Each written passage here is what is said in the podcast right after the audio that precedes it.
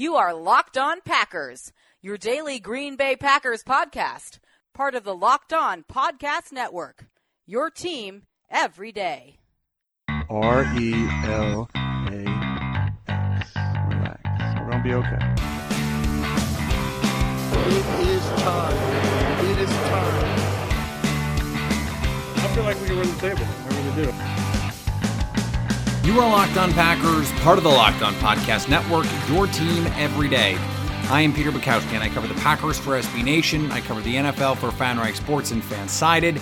And you can follow me on Twitter at Peter underscore Bukowski. You can follow the podcast on Twitter at Locked On Packers. And you can find all of the podcast content at LockedOnPackers.com. It is Wednesday, and there is still no Packer news when it comes to the cornerback position. The Packers have struck out. And I speculated yesterday, as, as I discussed on Monday on this show, but I, I wrote for Acme Packing Company on Tuesday about if striking out would change anything. Would it mean the Packers had to alter their athletic profile? The premise basically beggars can't be choosers. And I dug a little deeper in the story, so I, I wanted to go into it a little bit more because the the data has what I think is a telling answer in all of this. So, according to NFL Draft Scout, which is the, the preeminent source for what is, I think, the the accurate representation or the most accurate representation of where players are expected to be drafted. There's always going to be exceptions. There's no foolproof ranking system because it only takes one team to do something crazy. I, I recommend you go read the piece because I obviously I can't read it and I can't go into it verbatim. But there are 12 players, 12 corners in the top 100 players for NFL draft Scout. Okay, and that that's a lot. 12 is a good number, and, I, there are a, a, number of other guys who I think could get into that mix. I think there'll be closer to 15 or 16 corners taken in the first 100 picks. Um, the Packers have the 101st pick, the very first pick of the fourth round, so that has significant value in all of this. But um, as I point out in the piece, going to 101 does not add any corners, so I did the top 100. But the thing about those 12 players is of with the information we know right now. I kept saying there's only one one player in the top 50. There's only two guys in the top 100 who fully fit the Green Bay athletic profile for a cornerback. And it's Josh Jackson and Tony Brown from Alabama. Tony Brown is the 82nd player on the draft scout ranking. So he's a he's a day 2 player, a round 3 player, which would put him in range for the Packers in round 3. The problem is that is not the kind of elite talent you want at the cornerback position when your only other starter that you have any kind of faith in is Kevin King.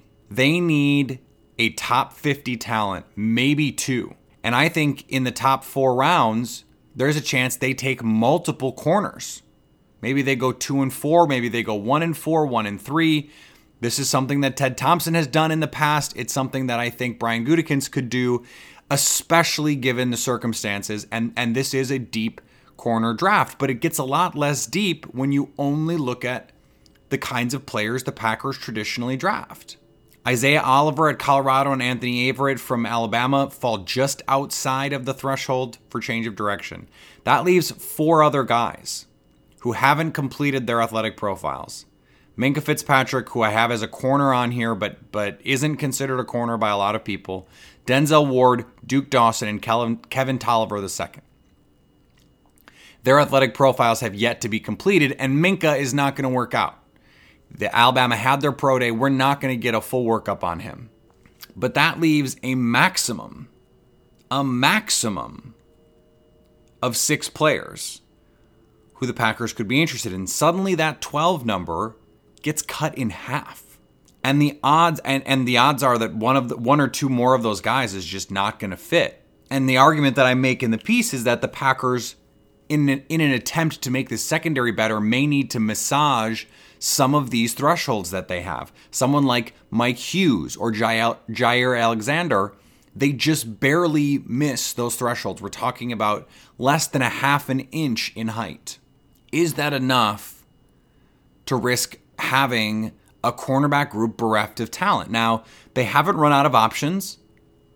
There are still cornerbacks in the free agent market that are worth getting. Tramon Williams could be cheap.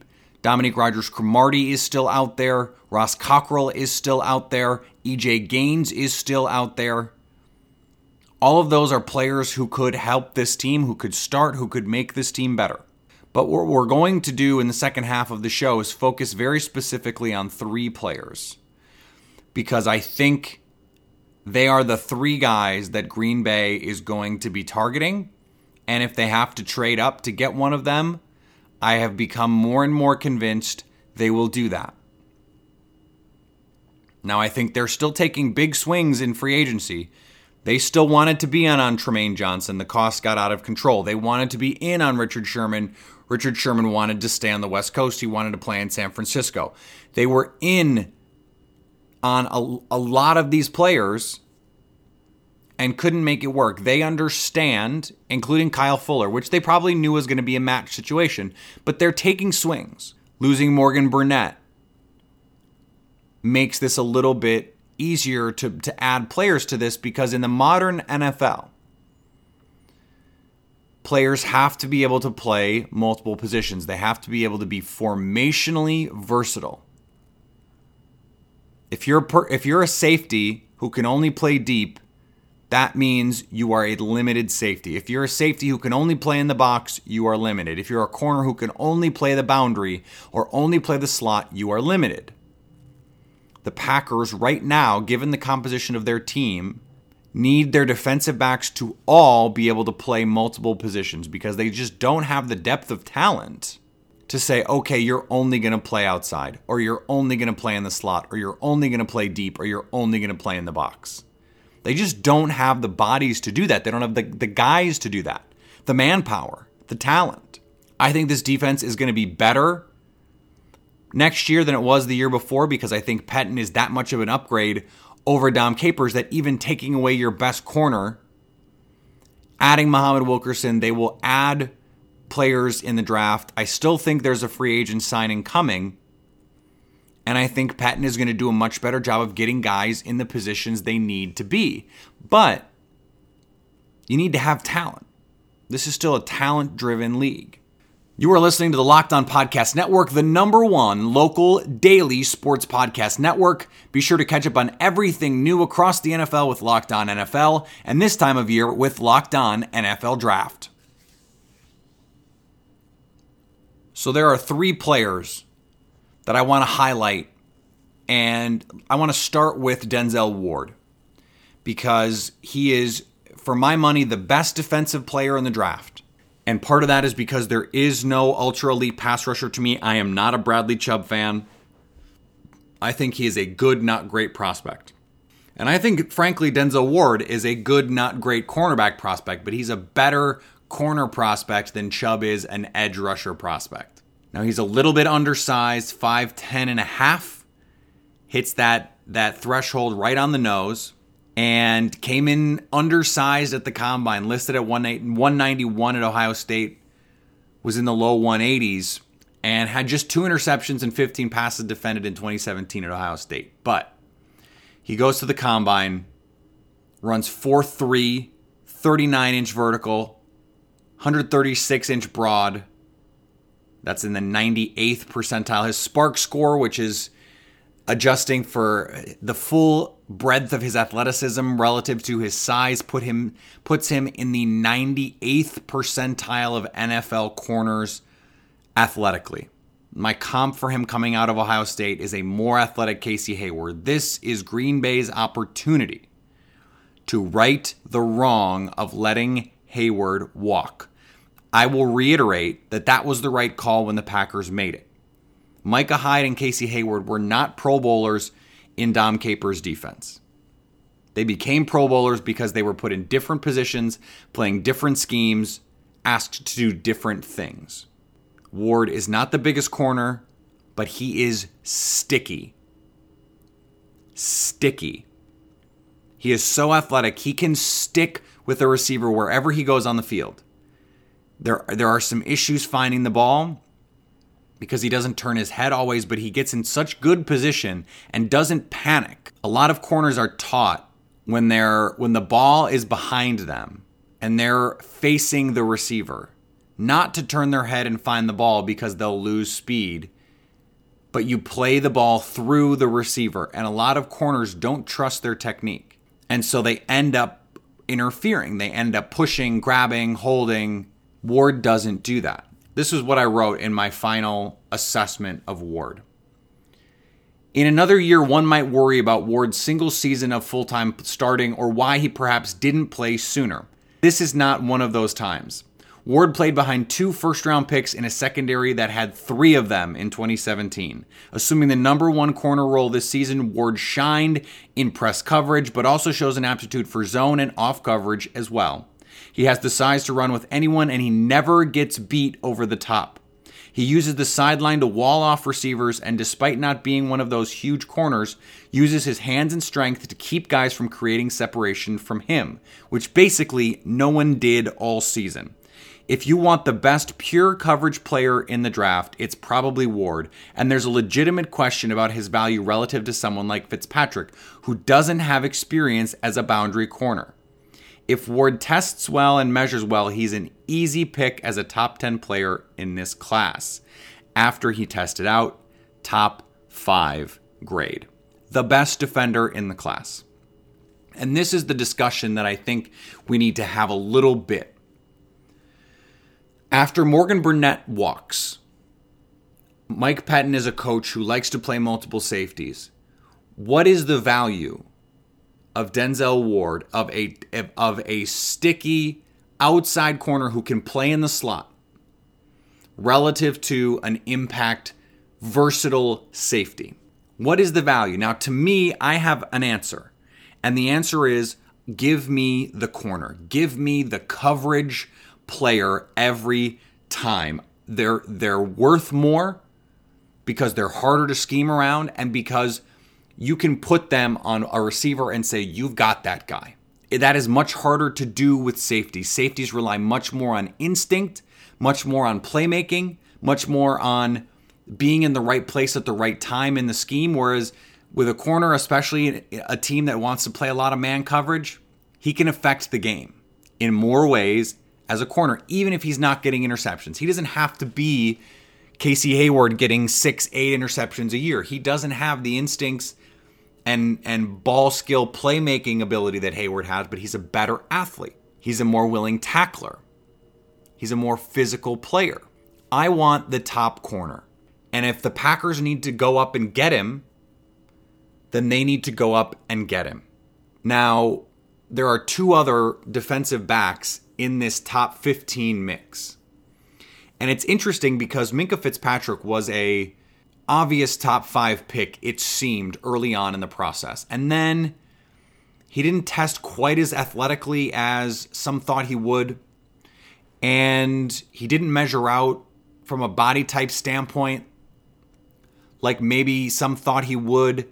And so it seemed clear, though I think if you watched him and studied him at Alabama, it was clear already, he was not an outside corner. If he was going to play cornerback, he was going to have to play in the slot in the nickel, and he could do it.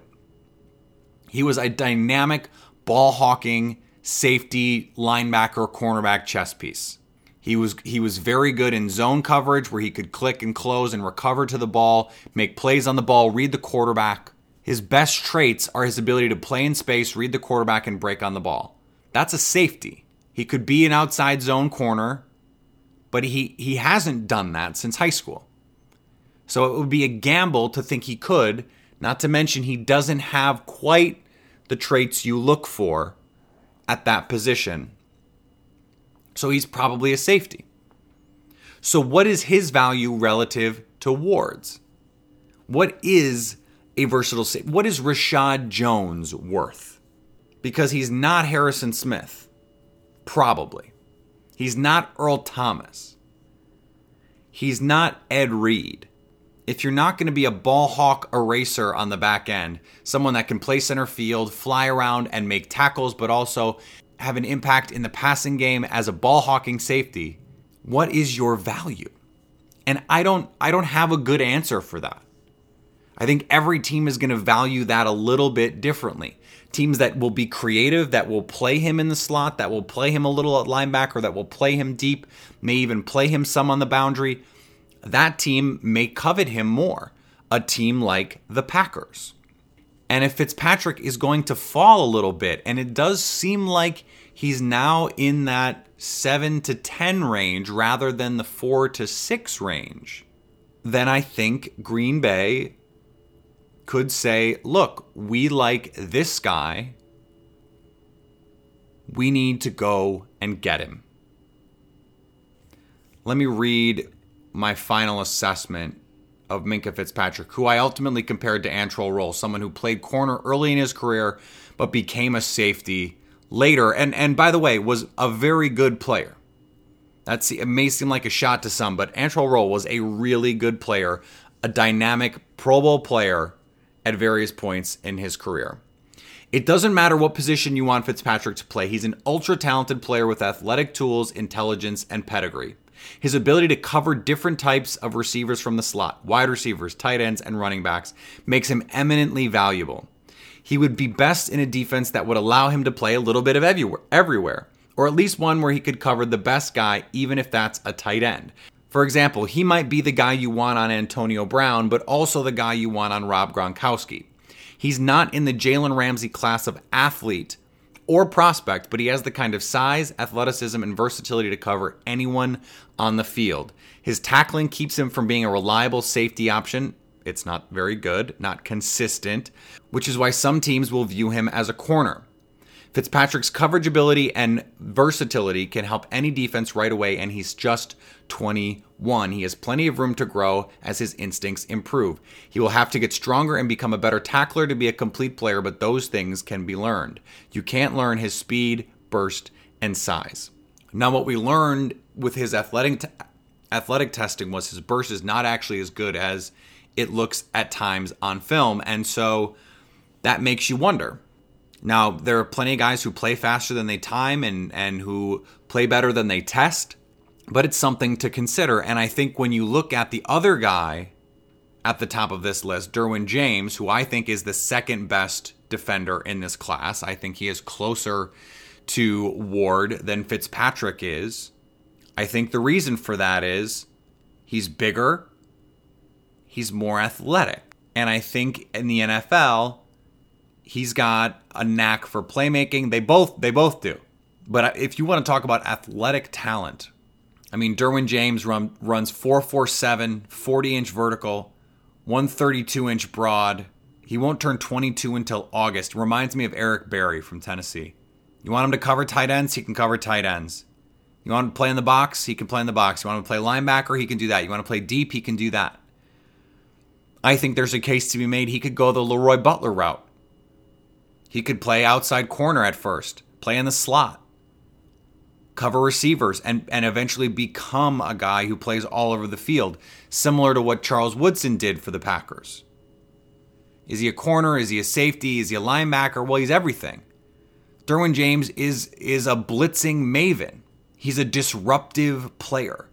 I think he has more upside to be more impactful in more areas than Fitzpatrick, which is which is why I have him over Fitzpatrick at this point. I was I was going back and forth. I was a little wishy-washy on it for a while. But it's clear to me after the way Derwin James tested that the athletic talent, the playmaking talent, it is all there. Here's what I said about Derwin. Derwin is an ultra talented safety with every tool you look for from coverage in the slot, attacking the box, blitzing, and playing deep. He attacks the ball in the air, fills aggressively, if incorrectly at times, and has playmaking instincts. You can put him anywhere in your defense and he can make plays for you. And he may be better than any safety in the 17 or 18 draft class because of his versatility. Top 15 grade. Before we finish up here, I want to remind you about our Pro Football Focus Edge subscription giveaway. Put your name and your Twitter handle in a review of this podcast on iTunes, and you'll be entered to win a Pro Football Focus Edge subscription. That's a $39.99 value. Gets you behind the play the paywall with access to player grades, Pro Football Focus fantasy info, information, DFS, NFL draft articles, NFL draft coverage of all shapes and sizes, data on data it could all be yours, and all you have to do is enter our contest. Put your name and your Twitter handle in a review of this podcast on iTunes. So we went through these three guys, and I made the case that these are the three players the Packers should be targeting. I think Josh Jackson has fallen down a little bit. I think his troubling combine performance has raised some questions about his ability to play right away in the league. And I think these three guys are are the players Green Bay has to be targeting. They've been taking big swings in free agency so far, no hits. The next big swing has to be in the draft, and these are three impact players. Look at what Marshon Lattimore did for the Saints in year one. Cornerback is a tough position to play, but the right kind of player can come in and really make your defense better, especially in the right situation. So I was just looking at at scenarios. It seems pretty clear we're going to get Rosen, Darnold, Allen, Barkley, and Mayfield in the top 10. That's five guys.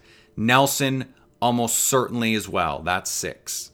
Bradley Chubb makes seven. Now, depending on who trades with who, there could be some different needs coming around here.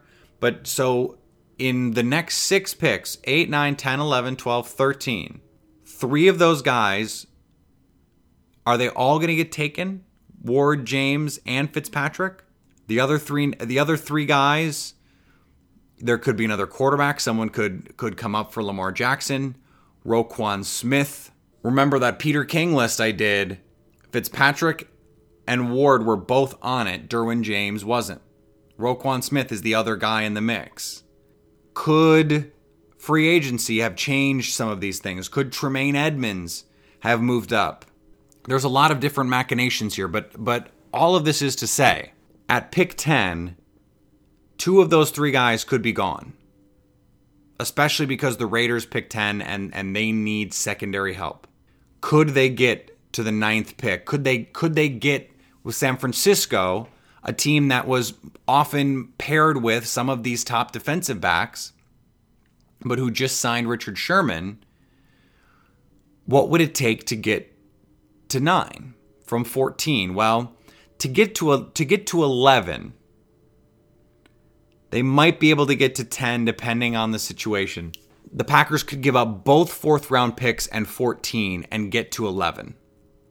From a from a draft chart standpoint, that works. Do they want to give up both? Maybe, maybe not. To get to nine, they'd have to give up more. They'd probably have to give up their third round pick to get up there and maybe something else. They could probably give up their three and their fourth, their compensatory pick in the fourth to move up to nine. And that, to me, that's an easy move if for no other reason than the Damarious Randall trade set this up. They give up the compensatory pick in the fourth. They still have the top pick of the fourth round plus multiple fifths. If they want to move back into the third, recoup that pick that they give up to move up to get one of these three guys, they can do that because they've already flipped that fourth round pick, their fourth round pick, into the first pick of the fourth round. It wouldn't be that hard to get back into the third round if they wanted to. And I'll take this a step further, though I, I'm not sure I see it happening. But here's the thing I think there's a scenario where all three guys are available mm, seven, eight. And the Packers could fall in love with one of them if they were willing to give up their second round pick, they could get up to seven. Seven could be high enough to assure they get the best defensive player in the draft. Again, I don't think Bradley Chubb is that guy. I'm talking about best best defensive player in the draft. I think it's one of three defensive backs. which makes this all the better for the Packers given their situation. 14 plus a second could get them to seven. And and actually, according to the the Chase Stuart draft value chart, that would be a slight overpay from Green Bay to get up to seven. If there are four quarterbacks who are going to go, and we think Nelson, Chubb, and Barkley are the other three guys, that's seven. So the Packers wouldn't have to get to seven. Eight would be enough. And maybe they give up three and that four that fourth pick, that that top fourth pick to get up to seven. That works out. They give up the 76 pick, 101, and 14 to get up to seven to take the best defensive back in the draft. Again, who I think is, depending on who it is, the best defensive player in the draft. That's what I think they're building toward here. Whether intentionally or unintentionally, they could have been trying to do both. They could have been trying to sign a big time corner and move up to get one of these safeties. But I think regardless, this is a very a very much in play scenario and it is one that I would advocate for. Okay, we're going to be back on Friday and barring free agent news, I'm, I'm a little sick of talking about the cornerbacks, frankly. So, barring news, we're going to do a positional review. I think this is a good time for that because we're still, you know, the, the free agency period has has gone into a lull. We're not quite into draft season with the rumors and all that. So, I think we've done enough of that for the moment. But we, we've got a lot more to do. I'm going to bring you an interview uh, hopefully, more than one next week. So, a lot more to come. Remember, you can always submit questions on my Twitter feed at Peter underscore Bukowski or the podcast Twitter feed at Locked On Packers. Every episode is at lockedonpackers.com for you to find. Remember to keep it locked at acmepackingcompany.com, at Fansided, at FanRag NFL, and always stay locked on Packers.